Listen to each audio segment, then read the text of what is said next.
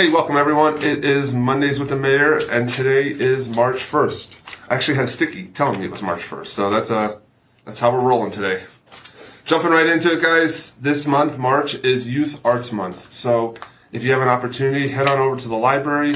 There's a ton of different displays from our local youths in regards to what they've done for arts, and it's pretty amazing what they're capable of doing. So just go on in there during regular hours, wander around, and check out what is going on. Again, over at the public library is Youth Arts Month, and we have a ton of stuff on display.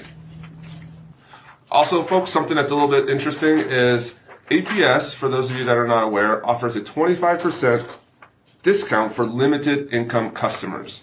So check out their webpage. We're also going to have it, you'll see it here on the screen, uh, based off of the number of people in your home. Uh, compare that to the maximum uh, monthly income that you have, and you may qualify. Or you perhaps may know someone that may qualify. So again, it is easy to apply. It's online. All the information will be on the screen. Check it out. Again, APS offers a limited income discount for their customers. So that's pretty exciting. Also coming up, folks, end of the month is Extravaganza. This will be a drive-through event. Uh, so you can basically bring the whole family. It's going to go on the, whole, the, the same route that um, Valley of Lights is. So you can basically take the kids, cruise around. It's going to be a little bit of a different experience, but uh, it's going to be fun nonetheless. We're going to have some great uh, sponsors out there and of course the Easter Bunny, and they'll be giving away eggs, and it'll just be be fun. So check it out, March 27th, 10 to noon, Fain Park. Can't miss it. Last week, folks, we uh, had some public hearings at council for some annexation in Prescott Valley.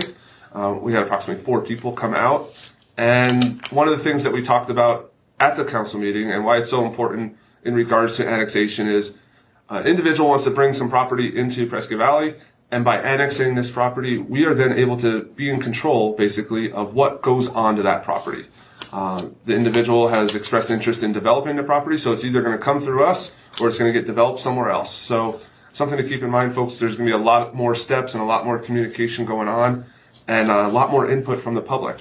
So don't feel like you are just totally isolated on this situation, and that you can actually voice your opinion. Let us know what you think, and I promise you there'll be many opportunities to have your voice heard. So check that out. If you have an opportunity, uh, you can watch it on our uh, website. So with that being said, folks, I know today's Mondays with the Mayor was a little short, but we're going to wrap it up with a good joke. So what do you call a rabbit with fleas? Bugs Bunny. Folks, have a great week. We'll see you soon.